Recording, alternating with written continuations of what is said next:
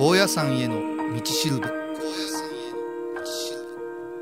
この番組は高野山本山布教師で倉敷中島幸三寺の住職天野幸雄が真言宗の聖地であり世界遺産でもある高野山の魅力を語ります。あなたが高野山に行ってみたいと思っていただけるよう道案内いたします。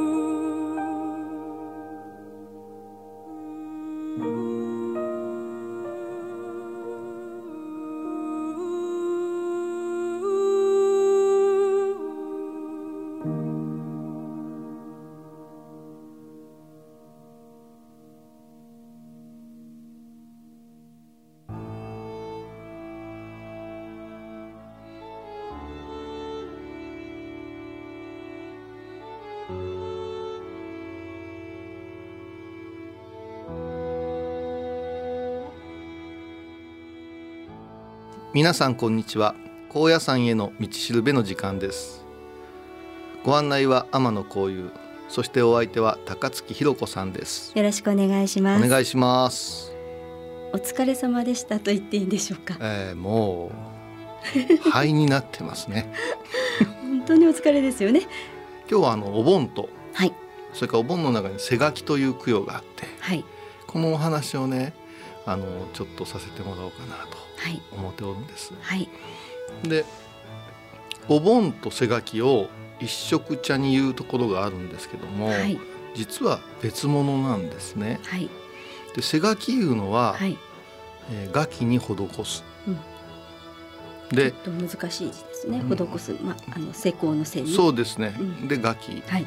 で書きというのは漢字は違いますよ。字は違いますけど逆さから読んでもらうと木が木がはい飢餓というのはどういう状態かというと飢え苦しむ状態じゃないですか、はい。そうで音で覚えておいてもらうといいんですけどもとにかく飢えて飢えて食べたくても食べれない。うん。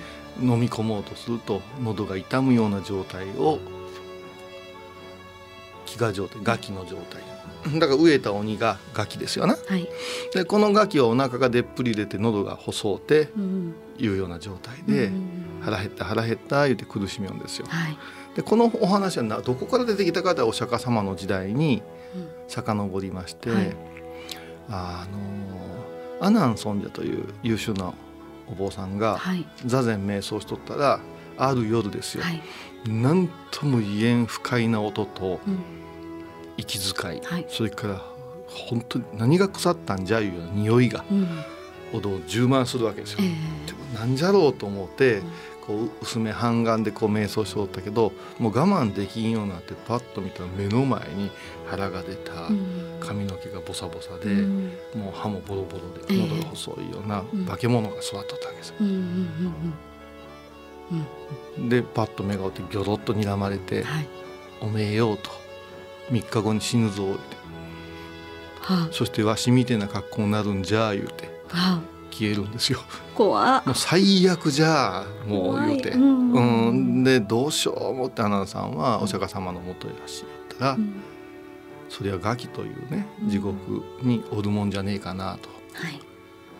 なぜ私がそういう目に遭うんでしょうかねって言ったら、よくは分からんけどもなって過去世因縁によって生まれ変わって死に変わるこの間の中に、お前の魂はちょっと食にうん。食べることに執着があった時代があったかもしれんのと。あ例えば病人の看病じゃ言いながらちょっと少しいただいたり、うんうん自分の方にたくさんものを装ったり、えー、こういうこうちょっとこうなんとも言え癒しい心が楽器を生むんじゃねえかなとわしは思う言うて、じゃあどうしたらいいですか？分け隔てなく供養しなさいと。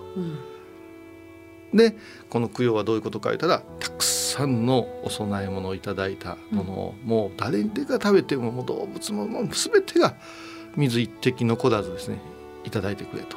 そしてそこでお嬢さんにお経を唱える、うそうすることで万礼に施しが行き渡って、ガキの苦しみを取り除きお前の福寿延命も保証されるであろうというのが背書きの始まりなんです。うん、だからあのあんまり綺麗な言葉じゃありませんけど、うん。はい、子供のことをこのガキがって言うじゃないですか、はい、あれはいつも腹減って行儀の悪い言葉を言う子供に対して、うん、だから結構ね昔の日本人はなかなかその中に眼蓄があってこのガキがあって癒しいことをするなとガキになるなでしょ、はい、またもう一個地獄であの犬猫動物が落ちる地獄が畜生ってでしょ、あいますねこれだってガツガツガツガツしょうって嫌じゃなこいつって思った時に昆虫症ですから、これは今おめえは畜生になっとるぞって、そういうふうにしてこう戒めながら自分たちを高めたんでしょうな。これが背書きなんです。はい、でこのこの間ねちょっとあのお話ししたんだけど8月の、はい、あの7日に、はい、高野山で行われる行もうちょっと終わってしもうと思うんですけど1週間,、はい、週間はい、普段行いうでしょ、はい、でこの普段行なんか思いませんでした？1週間。実は終わりがない行者という話をちょっとしたんですけども、はい、普段っていうのはどういうことじゃろう？変わりなく。そう。変わりなく淡々と切ることなくつなげていきます、うん、これがね、はい、ものすごい真言密教で大事なんですよ。うん、あのー、背書きというご供養は実は伝わっていて私のお寺ななどはですね一日も絶やさずにするんです。一日あ。毎晩毎晩、はい、境内や園に出て、はい、背書きの作法いうのを高野山に行ってすぐに学ぶんですよ、えー、教わるんです。はい、で今言ったようにここに供養しますよ寄ってきてくださいよって、で喉が痛い治しましょう口が痛い治しましょう言うずっと供養を施して、うん、自分たちが一日いただくご飯、ありますよね、それの一番最初の部分を取り残しといて、うん。うちの方ではですね香りのいい新茶をかけてそこに熱湯をってちょっとしたお茶碗の中に湯気が立って香りがするでしょ。そこを膝を立てて地獄と同等の場所に私います言って拝んでで寄ってきて寄ってきてって受けてください受けてくださいってあおいしいおいしいって受けてくれたらあなたたちは今受けたんじゃけん地獄へ帰るわけではなしに、うん、このまま光明真言というお経で極楽のはしごをこしらえてあげるけん上がっていきんせい言うて。でこう上がっていきよる時に「発生」言うて見教えを授ける。これが般若心経ですよ。うんうんうん、で最後に「願にし功徳不牛を一切で」ね「願わくはこの功徳をもってあまねく一切に及ぼし、はい、我らと主上と皆ともに仏道を上善。ね、言えるでしょ？だってさーっとこれを毎日なんですよ。今日やったっけ3日休みますじゃないですよ。だからこれも私兄弟子いうか先輩に教えてもらったけど普段行の普段っていうのが当たり前になって普段着の普段に変わるんじゃ言われたんですよ。おおはいはい普通の普。うん。うん、俺背書きやったぜ今日もやったぜ今年もやったぜじゃない。やって当たり前やっていう行のことを普段行言や言うて教わったもんですよ。えー、それでは今回ここではですね「貧女の一頭」と申しまして高野山に伝わる施しのまあまああの心温まるお話をひろこさんに朗読してもらいます。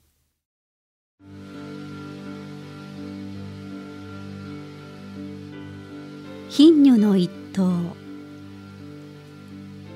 今は昔泉の国牧尾山の麓に源左衛門とおこうという夫婦が住んでいましたこの夫婦は子宝に恵まれずいつも二人で牧尾山にある瀬福寺というお寺の観音様に「南無観世音菩薩南無観世音菩薩どうぞ私たちに子供を授けてください」と拝んでいました。ある日のことです。お堂の方から「おにゃーおにゃー」と赤ちゃんの泣き声が聞こえてくるではありませんか急いで泣き声がする方向に行くと真っ赤な着物を着せられた可愛らしい女の赤ちゃんがおりました。赤ちゃんの横には美しい短冊も添えられていました。お寺の和尚さんは「この子はあなたたちに観音様からのお授け物かもしれませんね」と優しくおっしゃいました。二人は観音様に感謝をして親御さんが見つかるまで大切に育てることにしました。現在門は観音様のお慈悲に照らされた子じゃと赤ちゃんをおてると名付けました。おてるが16歳の時母親代わりだったおこうが突然病に倒れてしまいました。懸命な介抱も虚しくしばらくして亡くなってしまいました。その悲しさのあまり現在門も患い寝込んでしまいました。ある夜現在門はおてるを自分の枕元に呼びました。そして力なく「おてるよタンスの下にある箱を持ってきておくれ」と頼みました。中には真っ赤なきれいな着物と美しい短冊が入っていました。源左衛門は「おてるよ。実はなお前は私たちの子ではないんじゃよ」涙を流しながら打ち明けました。おてるはびっくりして「お父さんそんな冗談はやめてください。お父さんもお母さんも私の大切な両親でございます」としがみつき泣きました。おてるが赤ちゃんの時に添えられた短冊にはこう書かれていました「千代までも行く末を持つ緑号今日色すつる袖ぞ悲しき」この先長く健やかに生きるであろう希望に満ちた可愛いい我が子を自分たちの勝手な事情で連れて行くことができず断腸の思いで袖を涙で濡らしております。おてるは何度も何度も短冊を読み返しました。どうして？なぜなの？本当の両親はどこ？と繰り返し泣きました。その後源左衛門は告白して安堵したのか左右を一口飲んで大きな息をついて安らかな表情で旅立ちました。お父さん！おてるは心の整理がつかぬままここまで育ててくれた二人に心から感謝し家の近くにお墓を建てて手厚く供養をしました。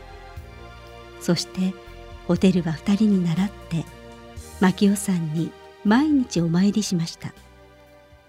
ある時いつものようにお参りしていましたら顔なじみのおばあさんが声をかけてくれました「こん度はお気の毒に。寂しゅうなったの。おてるちゃんは二人の自慢。しっかりせなあかんでな。ところでおてる知っておるか？かの霊山高野山でな。今度大きな極用の法要があるそうな。何でもお金持ちの藪坂長者というお人が高野山に千頭万頭のお豆苗を供えして亡き方の供養をなさるとか。この法要はお大師様もなさったことのある大法要でな。これを聞いたおてるは私も高野山でお父さんとお母さんの供養をお願いしたいと強く思いました。しかしすぐにはっと我に返りました。なぜならおてるには供養をするお金がなかったのです。おてるはお豆苗のお金を工面する方法を思いつきました。それは女性が命の次に大切にしている黒髪を売ることでした。おてるはかつらを作るお店を訪ね自慢の黒髪を切ってくれるように願い出ました。ささやかながらこれでお豆苗が買える。とおてるは高野山を目指しました。どれだけ歩いたことでしょう。気が遠くなるような疲れの中高野山の入り口である女人堂に着きました。そこでおてるは役人に「ここより先女の立ち入りはできぬ」と止められてしまいました。せっかくここまで来たのに。女人堂へへたり込んでしまったおてるに一人の年老いた旅の僧が声をかけてくれました。私はこれより高野山に入ります。もしよろしければそなたのお気持ちをお預かりしお豆苗をお供えしてまいりましょう。おてるは感謝の言葉も出ないくらい喜び旅の僧にお豆苗料を託しました。高野山の山上は長者の満頭でまさに光の海となっていました。旅の僧は奥の院の参道を見渡し大きな杉の木の下におてるさんのお豆苗をひっそりとお供えし静かに手を合わせました。その夜のことです。高野山は大変な嵐になりました。長者は嘆きました。せっかくの供養がなんてことだ。風よやんでくれ。しかしその願いも虚しくほとんどの豆苗が消えてしまいました。風が止み絶望的な状況の中長者は杉の大木に一つの小さな灯火を見つけました。長者は「ん？この豆苗は見覚えがないぞ。なぜこれは消えておらぬのじゃ？誰じゃ？ここにお豆苗を供えたのは!」と怒鳴りました。そこにいた旅の僧は「これはおてるという貧しい娘の一頭でございます」ご両親のご供養のため大切な黒髪を売ってお灯ししたのでございます。長者様のご供養にあやかろうと。すると長者は「なんじゃと？なぜこんな小さな灯火が消えずにおるのじゃ？わしの豆苗はすべて消え去ったというのに腹立たしい。こんな貧乏くさい豆苗などを消してやるわ!」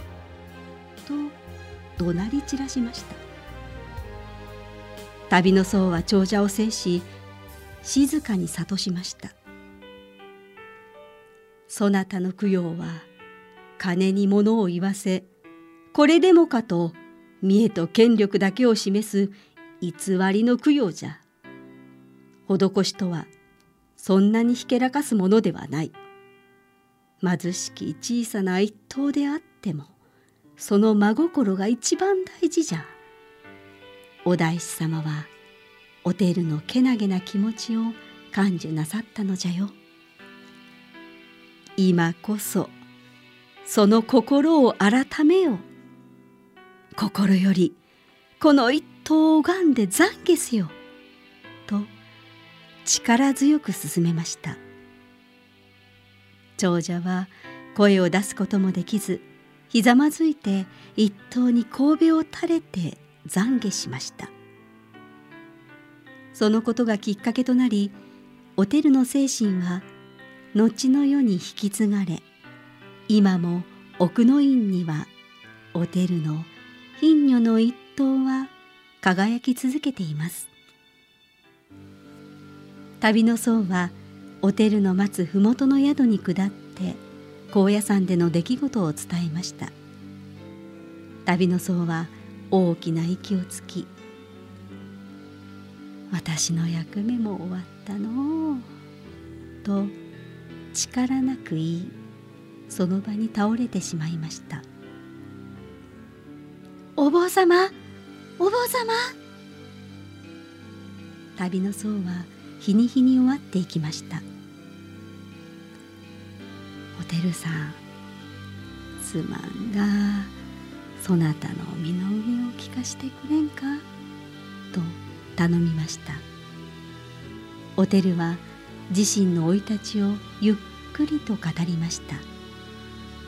すると旅の僧が最後の力を振り絞り起き上がりました。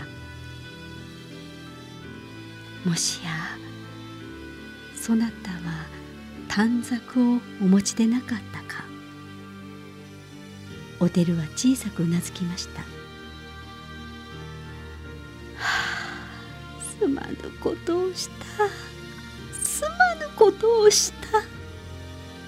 と旅の僧は泣き崩れました。その数日後おてるに見取られて旅の僧は静かに息を引き取りました。その後おてるは高野山の麓にいおりを構えて二層としてお世話になった方々のご供養に生涯を捧げたということです。おしまい。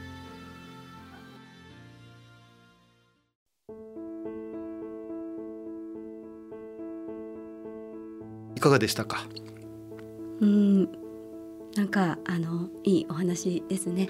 ずっと伝わってて、うん。まあ元のお話は、はい。あのインドの釈迦様の時代に遡るんですけど、はい。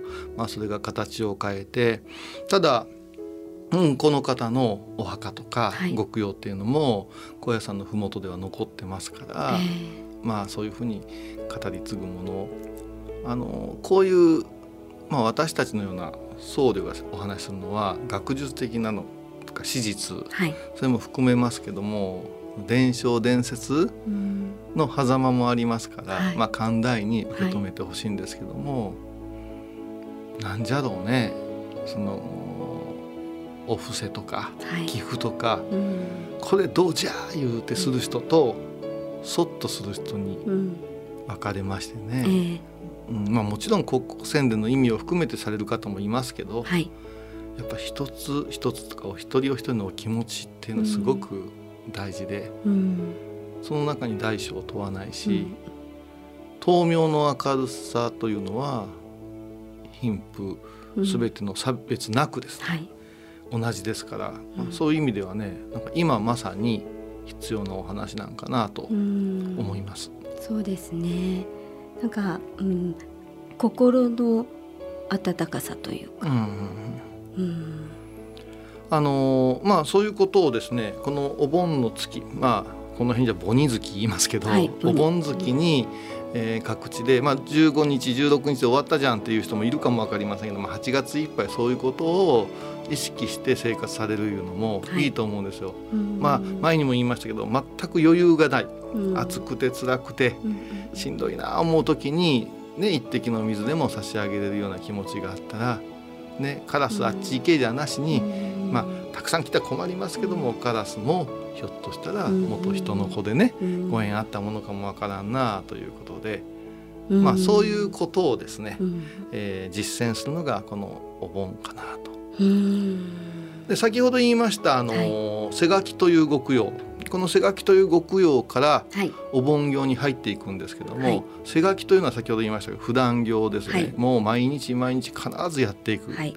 だから私のあの修行教官なんかは、うん。もっともっと僧侶僧文と言われるうん。お前たちのような立場の者がうん。真剣にうん。毎夜背書きをしてくれたならば、この地球はもっと良くなっとるはずやと、あうん、だから、あのお互いあったら背書きやっとるかと確認し合えるぐらいのお互い行者であれと。やーこの8月は本当に奥深くそして大切な月っていうのがもうよくわかりました。そうですね。だからお中元なんていうのもね、うん。あのよくまあ私も使わせていただきますけど必ずあのそうめんってなくならんよねあそうですよね、んはあれは何か言うたら餓鬼に施す時に喉が細うて、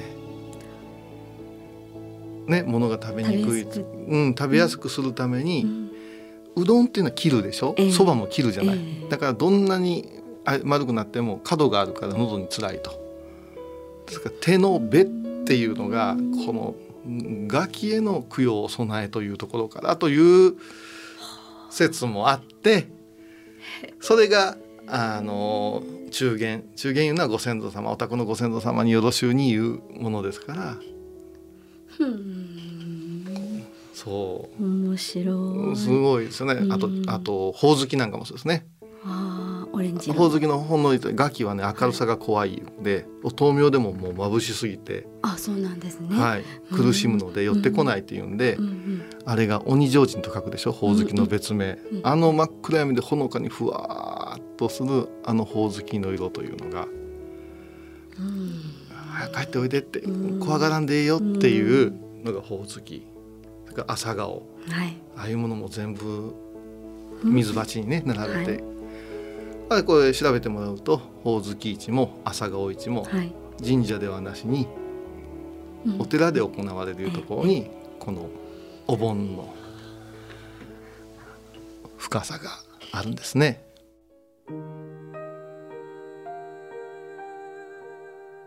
最後に高野山への道案内です。大阪からのアクセスをご紹介します。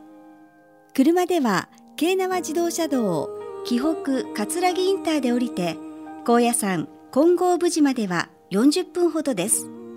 高野山の最寄りのインターは他にもいくつかありますが番組では紀北葛城インターのご利用をお勧めします。大阪からの所要時間は2時間半ほどです。電車では南海高野線で難波駅から極楽橋駅まで極楽橋駅から高野山ケーブルに乗り換えて高野山駅で下車します。特急を使えば大阪難波からの所要時間は2時間半ほどです。なお災害などの関係でご紹介したアクセスが利用できないこともあります。お出かけになる前は最新の交通アクセスをご確認ください。高野山への道しるべお相手は高野山本山布教師天野幸雄とアシスタント高槻ひ子でお送りしました。